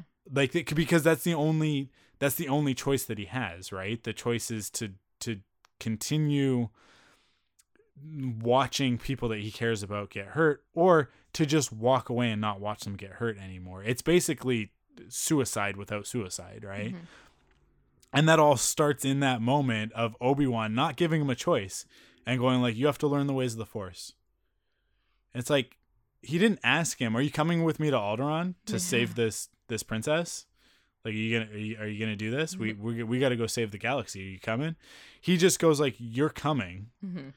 And then luke's like i can't come and he's like no you're coming there's no way you're not coming and then everything happens right and like that's it's there's no it's a it's a Taoist principle and it's sort of the idea of like there are no mistakes, there are no coincidences. Everything happens for a reason. It's all a sequence of events. The, and even more than that, it's not some predetermined fate, but it's more so uh like what what's going to happen is going to happen and worrying about it or or being upset about the past doesn't change now Mhm. and now is all that matters and right now in front of you luke you have the opportunity to save the galaxy are you going to do it and i'm sure in obi-wan's head if if it went a different way and luke was like no there's no way there's no Mhm. way obi-wan was like well then obviously it's your sister Yeah, right. Right? Like he would have. Yeah. but he's presented with this boy in front of him in this moment Mhm. and he goes well it must be you Right, yeah. right um and and that's where he follows the the logic uh, that we hear in in uh, empire where he goes that boy was our last hope and then yoda says no there's another um which that's it, that's still a little disappointing to me in the sequel trilogy that that promise isn't fulfilled of like we get to the future and leia is still leia she hasn't learned the force she hasn't become a jedi it's like that's that to me is a little bit disappointing but it's also But she's also better would- served as a general. of course she and is so, because if she became a Jedi, she Yeah. wouldn't have had been able to do. She makes the choice. Yeah. To have Ben and to be like a mom and to Yeah. be a from a story perspective in that sense of like balancing the characters and everybody having equal parts and things to do i totally agree. But in the story sense of like yoda makes this comment and the galaxy is in shambles and it needs the new jedi to rise Yeah. and leia goes eh no i don't want to right? But but that almost i mean like that in the same way that rey and obviously we'll talk a lot more about rey when we get to the sequel stuff um their reluctance which is very different from luke's reluctance to be heroes is what makes them perfect heroes Mm, yeah. right? They're selfless in their heroism. They do it not because like luke does it out of a sense of like adventure and excitement as yoda points out to him in empire. Rey is doing it because she's compelled and because her friends are in danger Right. right? like she acts mostly because like she tries to run away from it a couple of times but it's not the same as luke who's like he- th- th- it's a different kind of fear. I don't know. There's like Yeah, there's no, a, there's I a get what you subtle mean, yeah, difference yeah. there. Um Okay, I can't stop not talking about. I just because I thought about this as well Yeah. the other day about in the Force Awakens. If Kylo had wanted to, could he have just floated Rey into the ship, but he like chooses to carry her? Because with the Force, couldn't In he The just, Force like- Awakens? Yeah, in the Force Awakens. yeah Yeah, I was like really. I don't know. I just ship them so hard. I love them. the force is like controlling the force takes effort Mhm. right Yeah. and this this is one of the things that i think the sequels do a really great job of explaining um through storytelling not by ever saying it well i Mhm. guess by saying it because he says like the if you're not doing this the, The effort, would, kill you, Yeah, yeah. but um just sort of in subtle ways like that they explain that like these these these actions come with consequences right um and it's even more subtextual in in the original trilogy and the prequel trilogy the idea that the dark side especially takes a, a very heavy toll. Mhm. um and palpatine is the best evidence of that. I mean like he's disfigured and gross and whatever because he taps into the dark side to the full extent in order to defeat mace windu and he turns into a gross prune-faced monster right? Um so yeah i mean like that that yes yes kylo could have done that but it also would have taken Right. Just makes more sense to Effort. carry her. Okay. Yeah. good. he's also very muscular as we learn in the last mm. jedi so he's perfectly fine with just carrying Yeah. her so it's yeah i guess it's it's the idea of like could you run everywhere that you go of course you could but you're gonna walk most of the time right so yeah could kylo ren use the force to fly yeah but it would be an incredible effort to do it why not just walk yeah. why not use a spaceship right like yeah. So it's just that kind of a logic. Um, yeah. Back to A New Hope. Yes. I I I don't know what is it. it what else? What else is there to say about it? Like, I know some of my favorite overall Star Wars lines are in Yeah. A New Hope, like the Han in the "Everything's fine here." How yeah, we're all fine here Yeah. now. How are you? Yeah, Is that is certainly one of the best lines in all of Star yeah. Wars. Um, yeah, and that's. I think that's the moment when people really fall in love with Han Solo. yeah, because, Because- he's such an he doesn't know what he's doing. up until that point he's so full of himself Yeah. and he's so and it's so obvious that he's full of himself yeah, and it's in that moment that that you realize that it's all a facade yeah, that he also recognizes that he's full of it yeah. right um and and when he kind of cringes away yeah. from it where he he's knows like what he did. because the other part of it is that now that we know from solo and we, we knew from books and stuff like that before but now we like have full confirmation in solo he was an imperial officer at one point Oh, right oh, or yeah, imperial right. cadet Oh, I totally forgot. Yeah, and and a soldier. So he knows imperial protocol and what he's doing there is going like oh my god it's been like it's been like eight years since i've had to do this. Uh what's gonna stop them? Uh, we've got a reactor leak. It's very dangerous. Just give us a few minutes to lock it down. And then they're like what? We have sensors. There's no reactor leak in there. The last thing we saw was you guys shooting the cameras um we can play back the tape it's the future like Yeah. it's the future in the past in outer Yeah, yeah, space yeah. but it's the future Yeah, right yeah. um and he's just going like uh uh uh uh i just gotta stall them yeah, and then his ultimate solution is to shoot the yeah. the, the com panel and it's like what well what's that gonna do? you do just turn it off. yeah Yeah, just like- stop talking to Yeah. them um but It's he's so han solo It's- so it's, a perfect han solo good. moment It's good. um, yeah, I. So the last time that I watched A New Hope was after seeing Solo, and uh, I'm I'm pulling back the curtain. I didn't watch it this weekend. Mm-hmm. Uh, I I have seen Star Wars: A New Hope hundreds of times. I'm good. I I I know it well enough to have this conversation and to rank it. And I was almost as cocky, but then realized that I probably haven't seen it as many times. And in my, You also haven't done this my- exercise, I which have- is the important part. which is yeah, and and also, I was so jet lagged that I will admit, I may have closed my eyes a little bit during That's my, fine. but it's so loud that you can't like not you can't sleep while you're watching it. But I'm just like it's that thing where I was like I'm waiting for my laundry to be done, and I'm just like. Well, I'll just like sit here. It's just it's the lightsaber fight. I can hear the lightsabers. it's fine. That's but- fine. You don't yeah. miss much in that lightsaber Yeah, fight. yeah. Um, yeah, but I so after watching A New Hope, after watching Solo, Mhm. Um, and this is this is why I think that Solo is such a great film. It does exactly what it's supposed to do, which is it informs that character Mm, throughout A New Hope, Empire, and Jedi.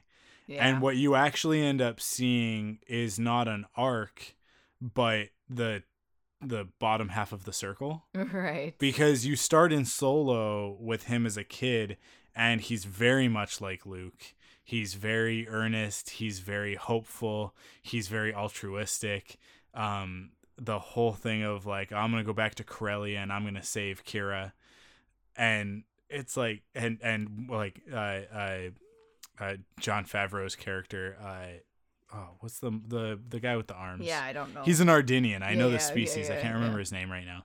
Um, it's something with an R, but uh, he uh, he's like, you're gonna go back to Corellia? Why are you gonna go back to Corellia? First of all, I love that that's Jon Favreau. That's Yeah, the voice of that character. Yeah, he's yeah. my favorite character in that movie, other than Han. Yeah. Uh, Jon Favreau just is like He's so killing it. Oh, rewatched Friends recently, Yeah, and him being in he's Friends. great in Friends, and you're like, he? oh man, Jon Favreau, you don't even know what the future is in store for you. You don't Yeah. even know. Yeah. Um, no, he's one of my favorite people Yeah, in Hollywood for sure. I I just watched Chef last week, Oh, which is a total say, non sequitur. 'cause that's the- that yeah. movie is so good. That movie's a perfect ten. and it's like this is a category that I have of like these are movies that like what are you gonna change? Yeah. What do you change in that movie to make it any better? You can't. If you change anything, you're just gonna wreck it. It's Nice. a perfect movie. Nice. Ghostbusters, Back to the Future one. Star Wars I want to. I want to watch Chef. Then I'm excited. special edition, maybe not as Yeah, much, gonna but say, the original Star Wars. Um, but yeah, the the the the story of Han Solo, he starts in that place very much like Luke, and he has this arc over the course of that movie in Solo where he learns to not trust anybody right. right? The only person he trusts is Chewbacca at the end of that Yeah. movie, right? Um, because what we get is at the beginning, it, Beckett teaching him, and he's like, "Oh, you better be paying attention." And then at the end of the movie, he shoots first. He kills Beckett, even though he doesn't want to, but he does it because that's how you survive. And he doesn't trust anybody now. Like Yeah. that's, and then Qi'ra takes off in the ship, and we've got that moment of the two of them looking at each other, and he's in shadow, and it's just this moment of darkness until Chewie walks up behind him and puts his arm on him. It's like there's just that little sliver. There's Chewie is that tether to the original Han Solo, right? Mhm. But who we see in the beginning of A New Hope is the jaded, cynical. Yeah. Like he he that happened to him, and then everything else has happened to him as well. Yeah, yeah. It's just been a series Where of he became indebted to smuggler, like To- as a to- smuggler yeah. to to Jabba. And, Yeah. So we pick up with him in A New Hope, and he's just like he's still the same guy underneath, Yeah. but he's forgotten that that's who he is, and we see him go through that movie, and at the end of that movie, he's like, you know, Luke's like, "Well, you take care of yourself. It's what you're best at, right?" Yeah. and and he turns to Chewie he's like, "What are you looking at? I know what I'm doing." And and they take off, but of course, then he comes back at the last minute to save the day and to help destroy the Death Star, and he gets his medal, and he's a hero. I have that medal; it's right up there. I have one. I know I saw it as I Um, when I came in. yeah, thank you, thank you, Matthew Campbell, for bestowing that upon me. Uh, uh, he gave that to me when we were in Disneyland Yeah. back in September. Uh, yeah, and uh, and then despite all of his cynical attitudes and everything in Empire, he's still there, Yeah. and he's like, I gotta go. I, I gotta go, and you can tell that that conversation has, happened. more than once. Yeah. Yeah. because Leia's like, whatever, go, go. I don't care. Right? She totally cares. yeah. But General Rieekan's just like, all right, I hate to lose you. You're a good fighter. It's like, it's- you're not going anywhere. yeah. He's like, the only thing that could have made that more obvious is if Rieekan looks over at Leia and he goes, yeah, sure, see ya. And it's like, as long as she's here, you're not leaving. um but yeah like and then we see that that grow over the course of that movie until he makes the sacrifice at the end and then comes back in return of the jedi and when he comes back in return of the jedi cynical han solo is gone Yeah, he's all like. he comes out of the gonna-" yeah. carbonite and he's He goes, "I was rescued," and yeah and he's rescued by this me. by this by this uh, woman and i think that now you look and we'll talk about this when we get to return of the jedi as well but now you look at his arc all the way from the beginning of solo and he loved qi'ra and he was willing to do anything to get back to her and to save her and get her off corellia like he put himself at risk in order to do that and she ends up betraying him in the end although she doesn't she's actually saving him Yeah, from darth yeah, maul but yeah. he doesn't know that Yeah. and so he's learned not to trust anybody, especially women. He doesn't have any meaningful relationships except for Chewbacca. And then this kid and this old man come along with these robots mm-hmm. and ruin everything. And then this woman is just this thorn in his side that he just can't get rid of, but he doesn't want to. yeah. Um, it's like it's it's like when you get that feeling in your mouth where it hurts, but you can't stop pushing it with your tongue. Yeah. Right, Oh, and you're yeah, just like like stop that's exactly their relationship to a T. Um, until the moment that he makes that sacrifice, and then she sacri- like she puts herself in mortal danger to rescue him, and that's when he goes, "These people care about me. Yeah. Like they, I was a goner. Like I'm, I was toast, and they still saved me." Yeah. And and uh, and that's when he, he's like, "Well, I guess I'm a general in the rebellion now. That's Yeah. what I am." And uh, and then this it's a circle, so he ends up going all the way back. We miss a trilogy in between Yeah. Return of the Jedi and The Force Awakens. There's a whole trilogy story in there. Somewhere. Yeah. Um where he then goes back to being cynical. Yeah. Yeah. Um and then we see him come back uh, to to the real Han at the end of the Force Awakens, right? So it's it- like that's why Solo is a great movie because it adds to all of that, right? It also when we get to Empire next week, it adds so much to the scenes between Han and Lando. It's Oh, so yeah, so. Okay, good. Okay. It's so good when you watch that movie with that in the back of your mind. Um yeah, the other thing is like for me my impression of Obi-Wan post uh prequels and Clone Wars is very different from what you said. Uh yeah. that moment when he's telling the story of Anakin to Luke is one of the most heartbreaking moments in the entire saga for me because that's when you find out especially like if you sort of track it chronologically you think like if you you have to it's abstract thinking because obviously one movie came out before the other but if you think about it in this way you see him in at the end of Revenge of the Sith he gives up on Anakin like we talked about on the Yeah. last episode he Yeah. looks back at him and he goes you're on fire Yeah. you're like, dead Yeah. like like your family you're my best friend you were my brother and now i'm gonna walk away while you burn to death and all i can hear are your screams so that i can't bring myself to look at it Yeah. and watch you die right? Like i got like he walks away. And you think like wow he really like he does not love anakin anymore right? And then you get to a new hope and th- there's this amazing thing that happens where alec guinness somehow delivers a performance with all of the subtext of that story without that story existing already Hmm. right? And you watch that and and he talks about anakin and he's like he he he was a good friend. Like he when he says you know like he was he was the best star pilot in the galaxy and a good friend. And he kind of like pauses and then he goes that reminds me and it's so he like obi-wan changes the subject because he's getting too emotional in that moment Hmm. like he's he's about to crack thinking about anakin and he goes that's right i have a lightsaber for you this is exciting this is cool let's change the subject right. right and and it's like there, there's a really cool edit that that a fan did where they take that and they sort of overlay everything that Obi-Wan's saying with moments from oh, from the pa- from the yeah, where prequels. they, yeah. I think I've seen that. Yeah. Yeah, and it's and it's really poignant and uh, and really beautiful and and obviously I have a connection to that character that's that's much deeper than your connection to that character. Correct. But I like Alec Guinness though. yeah like i just i i don't know i i think that that the one thing the prequels do really well is they inform that character's story Mm. Yeah. and then a new hope being like this perfect button on the story of obi-wan kenobi of like he find like destiny fulfilled right? He he luke comes to him he starts luke on his journey and he knows that he's not going to die but he faces he confronts vader in the same way that in empire yoda or in jedi yoda basically tells luke like you have to confront vader. If you want to Yeah. be a jedi you got to confront vader. That's what jedi do right? And obi-wan knows like from the moment that he sees luke he's like this is where this is going. Hmm. like like that kid shows up in his life again and he goes well it's been a good run. Mhm. like let's well let's see this one through to the end. And they get to the death star and he's like vader is here. He knows i'm here.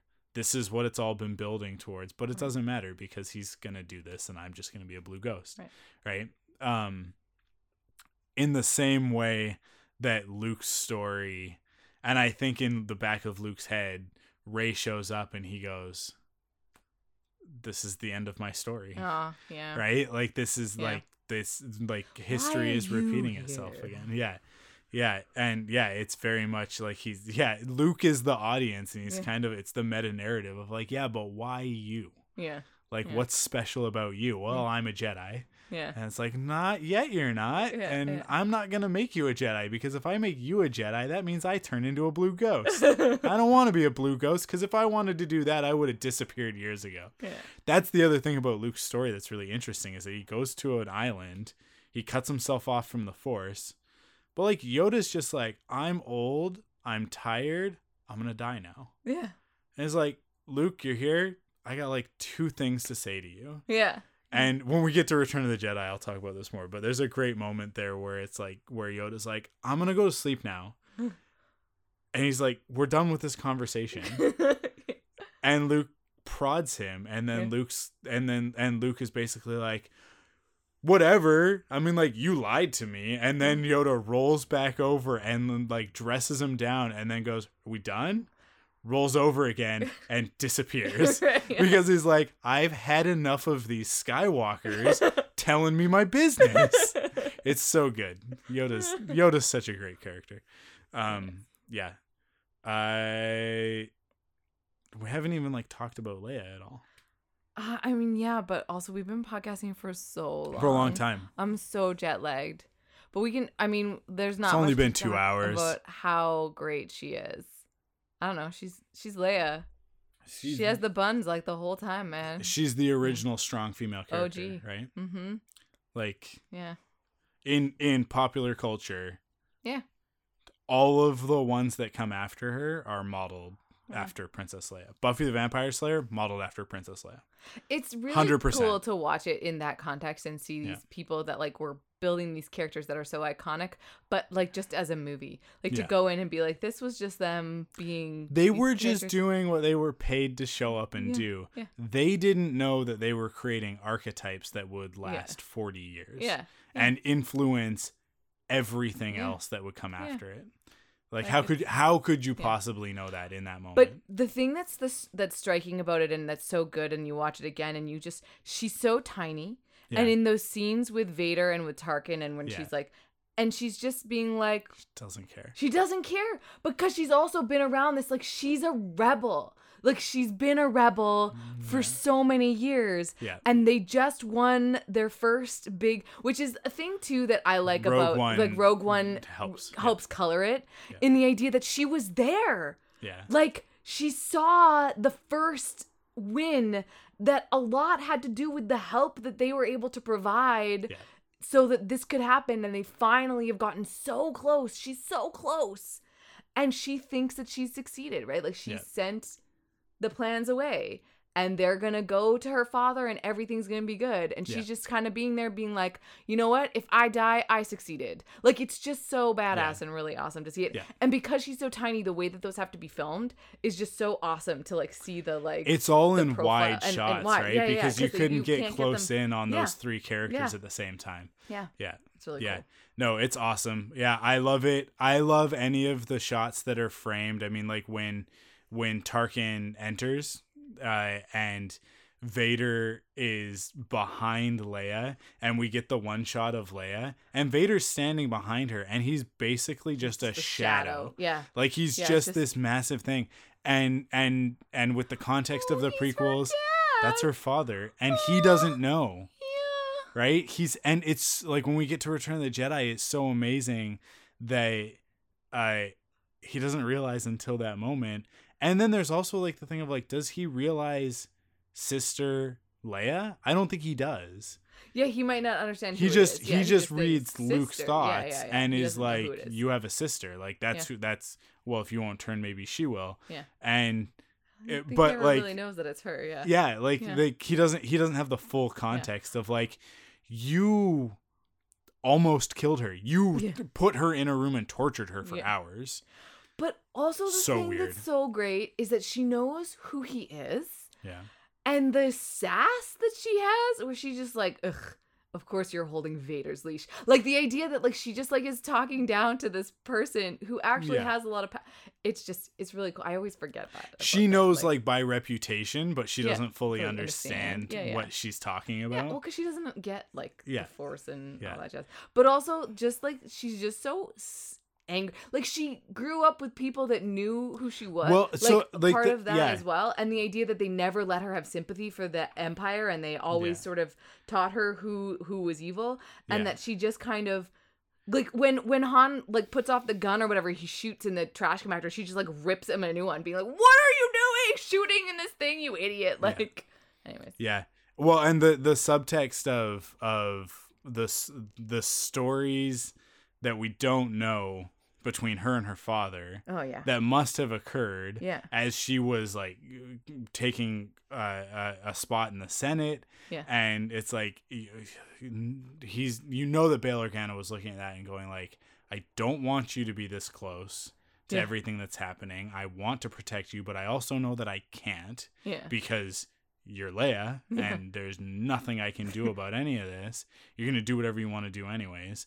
But him, you know that a he told her a lot of stories about Obi Wan Kenobi, Mhm. right? Mhm. That Yeah, she yeah. was like, I'm gonna go find Obi Wan Kenobi and give him these plans Yeah. and recruit him, and he's get, and then we're gonna have the Jedi, and the Jedi are gonna save the galaxy and all of that. Like you can tell that she's like, I'm on a mission. I'm gonna go get the Jedi.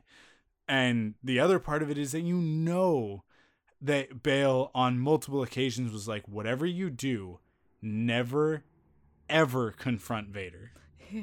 Yeah. Because Bail Organa is one of the three people in the galaxy that knows that Anakin Skywalker is Darth Vader. Yeah. Yeah. Right? Actually, Tarkin knows. Uh, not Tarkin. Uh, well, no, Tarkin does know, and Thrawn knows as well. So there's like five people in the Yeah. galaxy. Six. Which one's Thrawn? Thrawn isn't in the movies. He's from Oh, the, he's the- expanded yeah, yeah. universe. Yeah. Um, Tarkin isn't in the prequels though. Yeah. He's he is in Revenge of the Sith at the very end. He's in the final scene. oh, when they're looking at the thing Yeah, being built, Yeah. right? But yeah, he's also in the Clone Wars, and he there's a few episodes where he's very closely involved with Anakin Skywalker, and they're kind of buddies. Gotcha. So there's a there's it's I, I don't know that it's actually so maybe in one of the books it stated that Tarkin knows. It was very heavily implied that Tarkin. that Tarkin would know that Anakin and. Vader are the same person. Aside from the Emperor and Thrawn, but Thrawn figures it out. Nobody tells Thrawn. He figures it out by deduction because that's Right. his character. Yeah. But other than uh, the Emperor, Tarkin is the only other person theoretically who's supposed to know Right. that Anakin Skywalker, and Right. because there's nobody else in the room when that happens, right? Right. The clones bring him in, and presumably all those clones are dead. Um, and uh, and it's only droids in the room when he Right, yeah, becomes yeah, Darth Vader. fair, So, uh, yeah, but you know that that that Bail was like, if you see Darth Vader, you walk the other way. yeah. You yeah. don't never be in the room with him. Yeah. Certainly never be in a room alone with him. And then he sends her off to to to get Obi-Wan. Yeah. And that's in Rogue One, that's the story is that like she's not supposed to be at the battle. She's supposed to Bail says to Mon Mothma Mon Mothma comes and goes like your Jedi friend is now's the time. Oh, And Bail goes, uh, "Don't worry, I've got my best person on it." And that's he's sending Leia to go get Obi Wan, and then everything happens with Jyn Erso and and Rogue One Right. going to get the the the Death Star plans, right. and then you know that like Leia intercepted those transmissions, like intercepted that everybody's like like like going off to do whatever, and she was like, "There's no way I'm not going." Right. right? yeah, like yeah, she turned the Tantive IV around and went to Scarif too. Right. She's not right. supposed to be there. and Oh, then okay. because she does that, that's the only reason they win. That's the Oh, only reason they get the, the plans in the first place because she defied her father and went and did that and then was like, "Okay, now we got to go get Obi-Wan Kenobi." So, yeah, it's uh it's one of those things where it's like if she made a slightly different decision, what would have happened, right? But uh cool. We can wrap it up Yeah. where do we rank a new hope in the uh in the definitive thunderquack ranking of the star wars saga the skywalker saga Um, can it be first? It can be first. It's number one, Yeah, it's yeah. obviously. so the so the ranking the official ranking is at number four the phantom menace. At number three attack of the clones at number two revenge of the sith and at number one a new hope Yeah. and is empire gonna be number one next week Okay, so here's the thing. I'm really looking forward to watching Empire this week. Yeah. Because of all of the originals, it's the one I've ironically seen the least. Because even though it's the one everybody says is the best it's the one that everybody says is the best because I think objectively it probably is. But because of my own biases of the series, Mhm. I don't have the same reverence for it as everybody else. Yeah. And so I'm really looking forward to watching it and kind of like with new like perception of like modern pop culture and see how I perceive it. Will I find it better than A New Hope? I Yeah. don't know. Because A New Hope is A New Hope. Like it's it's Star Wars. And then Jedi was the conclusion of that series because I like reading the final chapters more than reading the middles. But also like Empire like is the saddest one. Mhm. Like all the things suck in it. So I don't know. I don't know what I'm gonna say. I feel like what what do you think? Do you like hands down think that you'll I don't know. I don't know. We'll have a discussion about it Yeah. next week and we'll Well, figure it out. I'm But excited. Yeah. Uh, cool. Well, thank you for listening. Uh, as always, you can head to thunderquack.com to check out all the other great podcasts in the Thunderquack network. Uh, and uh, you can follow us on Facebook at facebook.com slash thunderquack, on Twitter at thunderquacknet, and on Instagram at thunderquack podcast. You can also follow us individually on Twitter. I'm at akonkin, A K O N K I N. You can add an 86 to that for Instagram. And I'm at arkwulf, A R K W U L F. Uh, and of course, uh, uh, nope, not of course. There's no other of course. This is so hard because I have all of the other ones I in know. my head. Yeah. Uh, if you like what you hear, you can support us in two ways. First, by going to store.thunderquack.com to pick up some merch. Uh, and second, by heading to patreon.com slash thunderquack and pledging your monthly support over there. So a dollar gets you access to the Thunderquack podcast early, uh, as well as the Facebook group.